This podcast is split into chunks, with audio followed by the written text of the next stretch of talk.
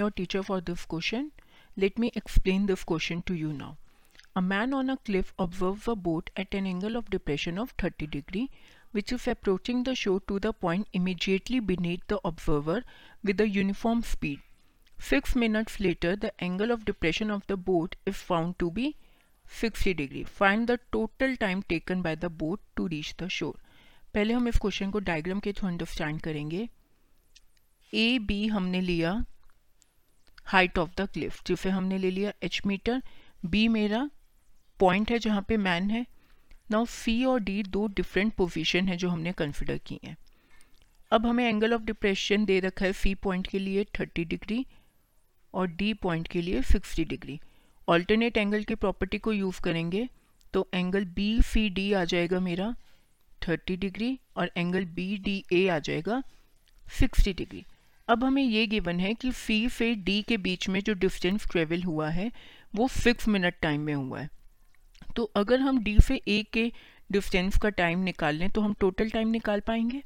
अब सबसे पहले सी से डी के बीच का डिस्टेंस हम ले लेंगे एक्स मीटर और डी से ए के बीच का हम डिस्टेंस ले लेंगे वाई मीटर अब इसे सॉल्व करने के लिए हम सबसे पहले कंसिडर करेंगे अपना triangle D A B D A B में A D upon A B.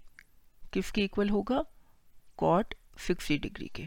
Cot 60 degree की वैल्यू होती है one upon root three A D है मेरा वाई ए बी है H so this is equal to one upon root three इससे मेरे पास Y की वैल्यू आ गई एच अपॉन रूट थ्री इसे मैंने दे दिया इक्वेशन वन अब मैं अपना दूसरा ट्राइंगल कंसिडर करूँगी। Right angle triangle C A B okay? C A B में क्या होगा? A C upon A B equal होगा मेरे कॉट थर्टी डिग्री के। कॉट थर्टी डिग्री की वैल्यू होती है अंडर रूट सी इसका मतलब X plus Y upon H किसके इक्वल आ गया? रूट सी के। इसे अगर मैं फर्दर सॉल्व करती हूँ तो x प्लस वाई मेरा हो जाएगा h times of root three ये आ गए मेरे इक्वेशन टू अब इक्वेशन वन और टू को सब्ट्रैक्ट अगर मैं करती हूँ तो मेरे पास क्या आ जाएगा? X is equal to H under root three minus H upon root three that is equals to two H upon root three इसे मैं मार्क कर दूँगी इक्वेशन थर्ड अब इक्वेशन थर्ड और फ़र्स्ट का, अगर मैं रेशियो फाइंड आउट करूँ तो क्या आएगा?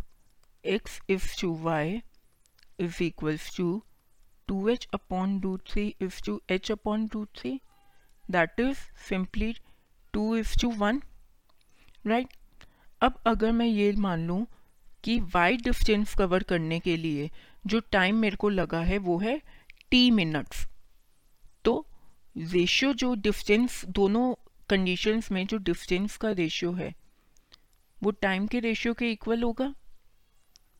सिक्स मिनट्स लगा था मेरे को।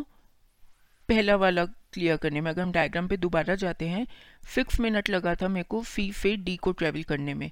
और डी से ए को ट्रेवल करने के लिए मैंने ले लिया टाइम टी मिनट्स तो यहाँ से आ गया two if two one is equal to six if two t इसे मैं सिंपली क्या लिख सकती हूँ? Two by one is equal to six by t इससे मेरा टी की वैल्यू आ गई सी सो so, जो टोटल टाइम मेरे को लगा ट्रेवल करने में वो कितना हो जाएगा three minutes plus six minutes so my answer is nine minutes I hope you understood the question. Thank you.